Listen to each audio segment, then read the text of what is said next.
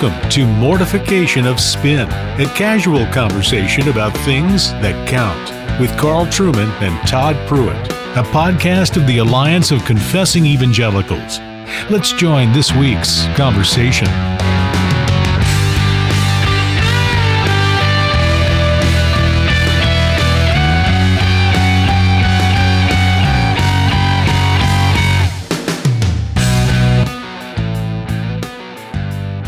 You are listening to Mortification of Spin. So glad that you take the time to listen to us. My name is Todd Pruitt. I'm the pastor at Covenant Presbyterian Church in Harrisonburg, Virginia.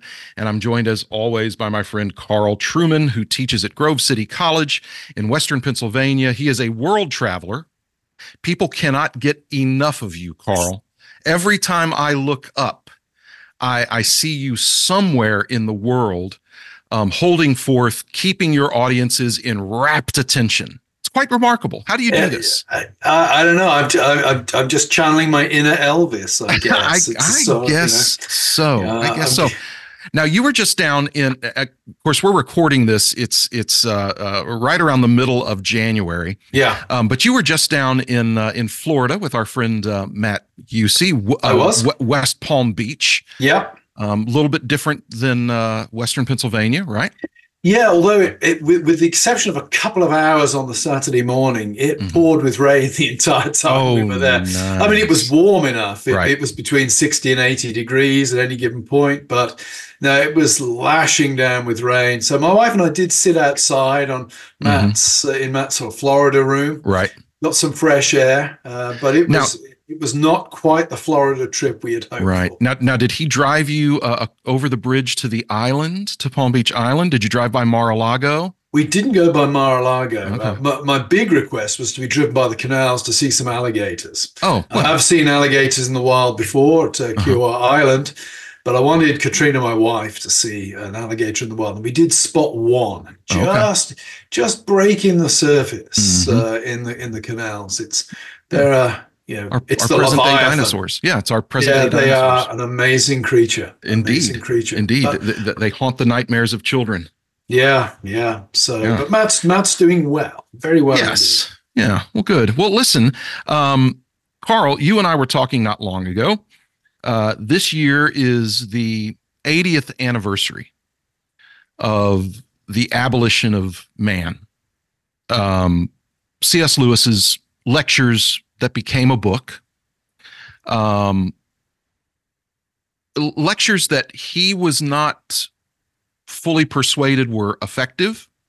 A book that I think he probably suspected would would be given very little attention, and probably a lot of contemporaries of him of, of his might have thought it wouldn't have gotten much attention, just given um, the esoteric nature of the philosophical categories and language he uses. But here it is, 80 years later, and it's, to my knowledge, never gone out of print. You can get all kinds of different editions of it out there, as well as uh, uh, published commentaries on it. Uh, people are talking more about the abolition of man, those lectures, that book, uh, over the last 20 years probably than they were ever when when uh, he, he, first gave and, and published those lectures. That's probably true, wouldn't you say? Absolutely. Uh, I think what Lewis was doing, and probably was not fully aware that he was doing was putting his finger on what would manifest itself as the underlying problem of the modern world, which is the complete collapse in the notion of, of human nature, what it right. means to be a man, what it means to be human. I think Lewis, like like a lot of great books, uh, I, I, think on the negative side, I think of some of the stuff that Nietzsche wrote in the 19th mm-hmm. century. Or on a more Christian note, you could think of some of the novels that Dostoevsky wrote in the right. 19th century. They're books that put their finger on something that's that's already going on but has not yet percolated through the whole of society. I think that's what Lewis does in The Abolition of Man. He's writing at the height of the uh, Second World War. He's a right. veteran, of course, of the First World War mm-hmm. himself. Mm-hmm. He knows about man's inhumanity to man, and he puts forth these these three very brief lectures, which, in a very succinct form, put their finger on the fact that what it means to be a human being in terms of an, we might say an agreed moral structure right is crumbling and collapsing and he sees that that's going to be a real problem. And it's taken us you know 80 years to see the the full fruits of that right. uh, emerge now, within our culture. Now i think a lot of people uh, be, become fans of lewis. They've read narnia. They've read mere christianity. And so they see, oh, here's another one, Abolition of Man, and they pick it up and they say, what in the world is this? I was expecting uh, uh, Mere Christianity Part Two, and and the, you know we have to understand, and and I would like more people to to wrestle through abolition of man, particularly now for reasons you just mentioned, and and and what we'll talk about um, a little bit more, but. Um, again, uh, these were lectures originally delivered um, uh, un, un, under the, the the heading of of kind of you know religion and public life and yet this is some of the the least quote you know theological or or, or even r- religious works of of lewis's uh, post conversion career it's very philosophical um, and and yet we would say that lewis is still looking at this through a generally biblical lens because that's who he was at this point. He's a Christian man wrestling with some of these things. And in, in terms of structure, you mentioned these these three lectures. Oh, the other thing I think bears repeating, and this is maybe one of the reasons why why we appreciate it, is that he's he's not he's the the kind of winsome, hopeful Lewis that we see in so much of his writing is not present in the abolition of man, is it? No, no, it's very much. Uh, well, again, to set it in context, this is a man uh, thinking and writing in the context of the the Second World War. It's a very right. dark period uh, in in in history. Uh, you can find. I, it's interesting. I was reading uh, an essay by the uh, Polish poet uh, Czesław Miłosz, written at mm-hmm. around the same time, touching on very similar themes. It's very clear that the darkness that is engulfing the world, or at least uh, Europe at that particular point in time, is something that's on the mind of a lot of, of intellectuals. So, no, it's not a particularly uh, hopeful thing. Mm-hmm. But then again, it's also not intended to be that. It, right. It's more of a piece of cultural analysis or right. criticism. And again, I think you're right to say it doesn't seem to be as explicitly Christian as certainly mm-hmm. as mere Christianity or sure. tape letters. But what he's doing there, I think, is attempting to engage his audience with, with something that anybody with eyes to see should see unfolding around them. And he's right. he's highlighting, if you like. But I think you know the underlying theme of the work is he's highlighting the problems that moral relativism mm-hmm. create for what it means to be a human being. Right. Uh, and if that was true in 1943, 44, how true is that today in 2024? Right. Yeah. There are some things that there are statements, particularly, I, I would say, in in the third lecture, but there are statements uh, that are are chilling in their um, relevance today in in what we're asking about does, does being a, human have any objective meaning? And he's really wanting to get at the fact that there is something objective about value. There, there's yeah, there's yeah. got to be something objective about value, or else or else all is all is lost. Yeah. And, and I wonder. I mean, you know, he he he he fought in the First World War, which was. A, a, I, I don't think many um, contemporary Americans can get their mind around just how savage the First World War was he saw that. He was nearly nearly blown up himself, and then um, the Second World War, and and of course he was cognizant of of what was going on uh, with with Nazi Germany and and the attempts to um, rationalize evil, rationalize wickedness, um, excuse it, uh, separate the, uh, the the the heart from the mind, get the heart out of this, or get e- emotion, or get um, any idea of of trying to to to synthesize um, rationality with love or, or, those kinds of things. Um, and and he he coins this really interesting. Um, w- well, first of all, just kind of explain. He, he's working with metaphors here and some pretty intricate ones, and he uh, he he pictures the body um, and he kind of subdivides it into three sections: the the the the head, the chest, and the stomach. Where's he going with that? Well, I think again, he's, he's touching on this idea of subjectivism, and he's really right. saying that you know we often talk about the, the, the conflict between the head and the heart, for example. Right. Uh, and what he's what he's talking about there is you know let's say that ideas as we as we think as we have ideas they don't exist in a vacuum mm-hmm. so it's one thing for example for a, say a professional philosopher to be able to lecture on right and wrong and to be able to to talk about morality mm-hmm. but for him to truly think in a moral way you know there has to be more to it than that um, you know he has this phrase men without chests right which is slightly confusing because I think you know these days with all the mm-hmm. debates about masculinity, etc., right. etc., the the intuitive response to men without chest is he's talking about bravado. pigeon-chested wimps yeah, or something yeah. like this.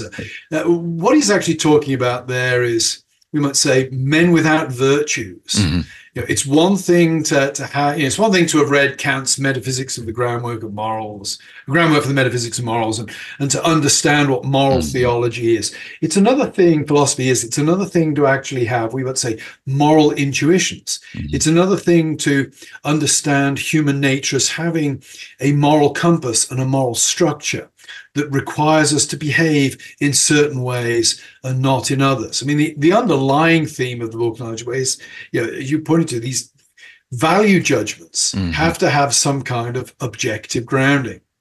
Uh, you know, he's anticipating in many ways what Alasdair MacIntyre will do in, in 1980 in his book After Virtue, mm-hmm. where McIntyre says, you know, the, the problem with a lot of modern moral discourse is it, it it, it, sounds as if it's referring to good and evil. Mm-hmm, right. But what it's actually doing is just giving expression to personal taste. Yeah. So, you know, to say murder is wrong is akin to saying, you know, I find that sculpture to be ugly. You know, right, there's right. there's no real difference. You're, you're expressing an aesthetic personal response. Mm. You're not connecting to something that's real. And the men without chests idea is his way of getting at that idea. It's, it's men who really have no, they have no moral virtue. They have no moral, no no consciousness of their own moral structure. Right. That so actually allows them to behave in a moral way. Right. So they've got cognition, the head. Mm. They've got um, uh, desire, appetites, appetites, the will, yeah. the yeah. stomach. But what's missing as he looked around was was then what he identifies in the chest, which is that uh, that moral filter that yeah. connects the two, so that the man acts and behaves and thinks morally. And what we would traditionally call virtues. Right. You know, we, we try to train our children as they're growing up. Not we don't teach them case law in terms mm. of if you're in this situation, this is how you act. If you're in that situation, we we try to cultivate general virtues right. so that when they're confronted with particular and often very unique situations, they intuitively know how to respond in a moral way uh, because they have chests. Right. They have this moral compass. They have this this formed virtue, we might say, and, and I think that's you know again yeah, and it connects to Lewis's idea. He's the idea of the Tao, yeah. which is you know it's a it's an Eastern idea, and, and that can make Christians a little nervous sure. when they read it. But what he's referring to with the Tao is what Christian theology would traditionally call natural law. Right. You know, he's really trying to get to the idea that uh, the universe has a moral shape. Yeah. Uh, it's not just a heap of stuff. Mm-hmm. It has a moral shape. And, yeah. you know, would that he'd actually, you know, why he doesn't use Western Christian vocabulary yeah. to describe that, who knows? Who knows? But uh, what one thing that occurred to me is that so here he is, he appeals to the Tao, Eastern categories, he appeals to the Greeks, Plato, yeah. Aristotle, etc. Yeah. And and I wonder if if if possibly what's behind that, at least in part, is an effort on his part to show that what he's talking about here is is knowledge that is written on the heart, so to speak. It's as you said, natural law. It is something yeah. that every culture, even if they get it wrong in some of the application, they they know that there's something there. Yeah, that that has to be dealt with. Yeah, the moral structure of human nature is Yeah. not a social construct. Right. Now, there are some socially constructed aspects of human Right. nature. We, you know, British people, American people, Koreans behave in, in in different ways in different circumstances. What he's trying to get at is that actually, no, you know, murdering infants is wrong wherever you Right. are. You know, that's just not something that a human can do without degrading their human nature, without fundamentally dehumanizing themselves. Mhm. And in some ways, you know, it, it, it's therefore it's the kind of book that I could imagine uh, a guy like Steven Pinker, for example, who's, mhm. who's you know who's an atheist, Right. but I can imagine Steven Pinker reading Lewis's Abolition of Man and saying, you know, there's a lot here I can get on board with, Right. Because you know I do believe hmm there is such a thing as human nature. I do believe there is such a thing as morality. We can have moral discussions. Right.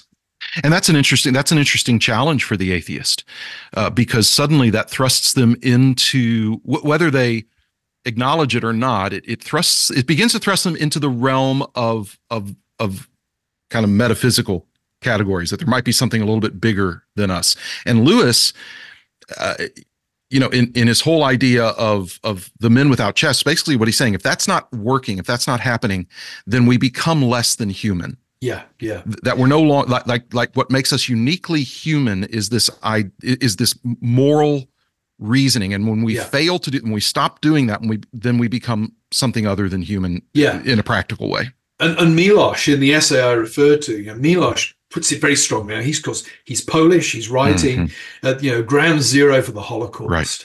And he makes the comment the effect of, you know, if we lose sight of common human nature, and, he, and he's he actually said, made in the image Right. of God, but if we lose sight of common human nature as having a moral structure, he said, it's just a short step, he says, to young men in clean uniforms, uh, shooting, executing other people while munching on a ham sandwich. It's a very sort of powerful image of, you know, ordinariness and horror.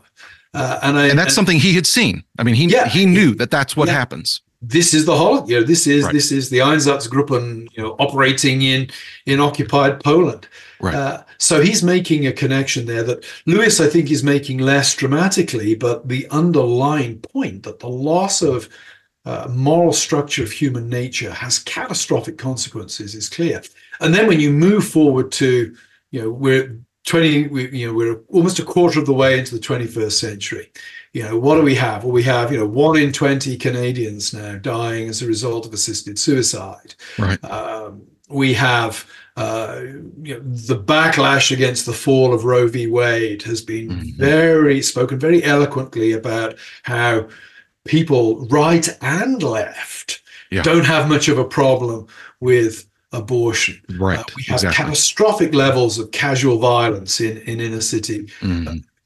uh, we have you know we have the way people talk to each other online in very Yeah. dehumanized kind of ways Right. we have sexual perversions being paraded Mhm. uh, you know forget lgb stuff we're, Right. we're way out there with bdsm yeah that's old fashioned now just L- Yeah. lgp is, is Um, you know, what what Lewis is pointing to in, in a sort of philosophical way, we now see the the consequences. And when you watch these programs on TV where you know the comedian goes up to somebody in the street and says, you know, is you know, is it wrong to do X? And the person is struggling to give an answer, and it kind of comes in, well, well, I don't like that, but hey, if it works for you, Right. that's exactly the kind of world that that Mhm. Lewis is predicting in the abolition of man. you know, it was interesting. Um, Lewis writing this during the Second Wor- World War. Um, in in one of the books I've read in the last five years or so on the rise of of Nazism, one of the things that struck me is how often, and this was particularly true in the 30s, it, it started to shift further into the war. But but but with the rise of Nazism, one of the things that you saw all the time, even with like Himmler, Mm. is that they were they were almost at pains to talk about how their their uh, what what they were recommending for the Jews and saying about the Jews did not come out of malice. It was just science.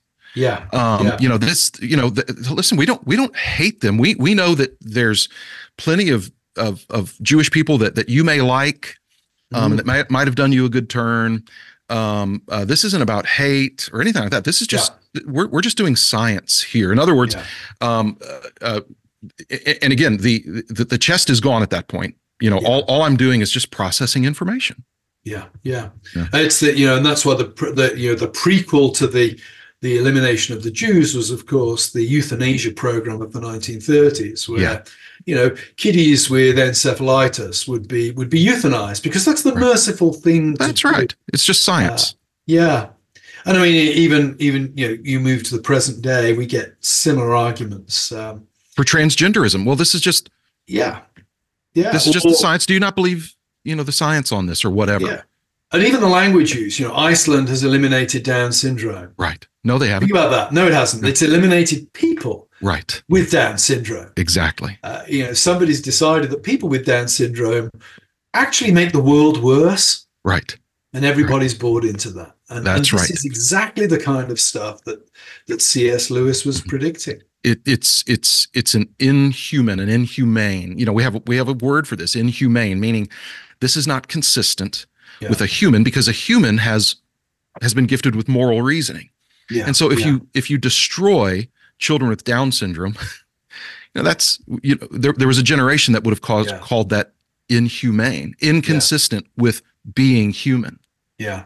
Well, having the a wonder- There's the wonderful article by my good friend Fran Mayer at First Things on describing how he felt when he discovered that his youngest son Dan had Downs. Mm, Uh, and he talks beautifully there about how much joy and richness Dan has brought into the world, how Mhm. his other children will never not see disabled people, will never fail to, to understand uh, the predicaments of Mhm. those uh, you know, struggling with, with disabilities. And you read that article and you think, yeah, Fran realizes that Dan is a human being right, and, and, and therefore his existence enriches the life of all those right. with whom he comes into contact. And I think that's exactly the kind of thing that that Lewis is worried about losing when he Mhm. writes uh, the abolition.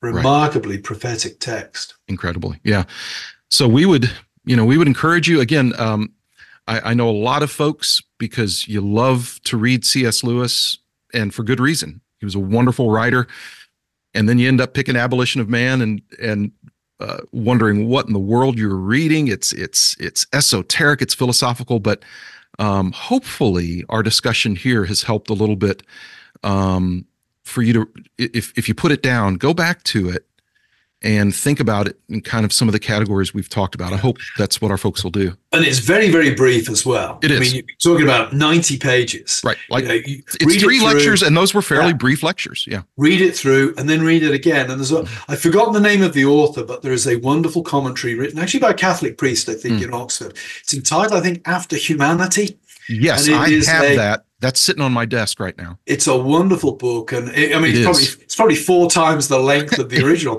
you know, it is. he he is to C.S. Lewis what Greg Beale is to the Book of Revelation, but, Right. but not quite to the same extent. But Yes. there are some many many good books out there that will uh, enable you to to to get access Mhm. to uh, to to to Lewis's arguments. So.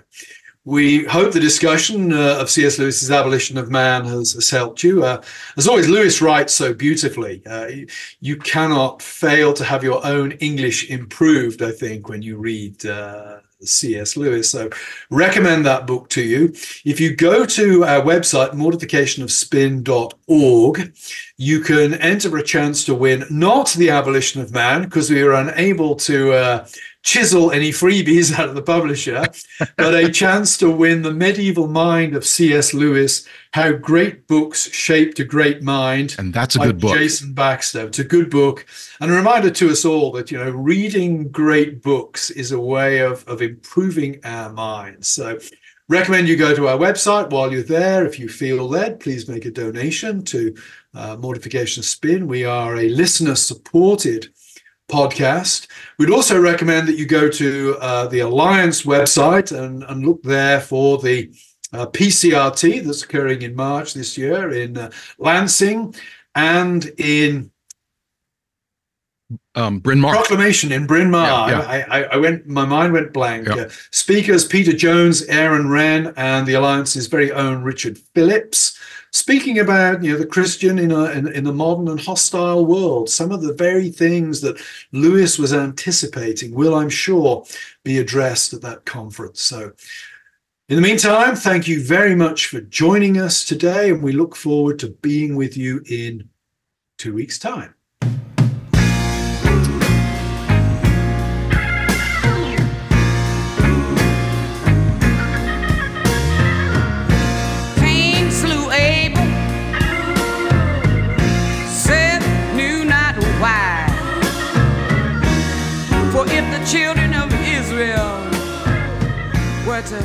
Multiply. Thanks for listening to Mortification of Spin, a podcast of the Alliance of Confessing Evangelicals. For more on topics like this, visit mortificationofspin.org, where you can find other articles by Carl and Todd, browse the archive of past episodes, and make a donation. We'll talk to you next time on Mortification of Spin.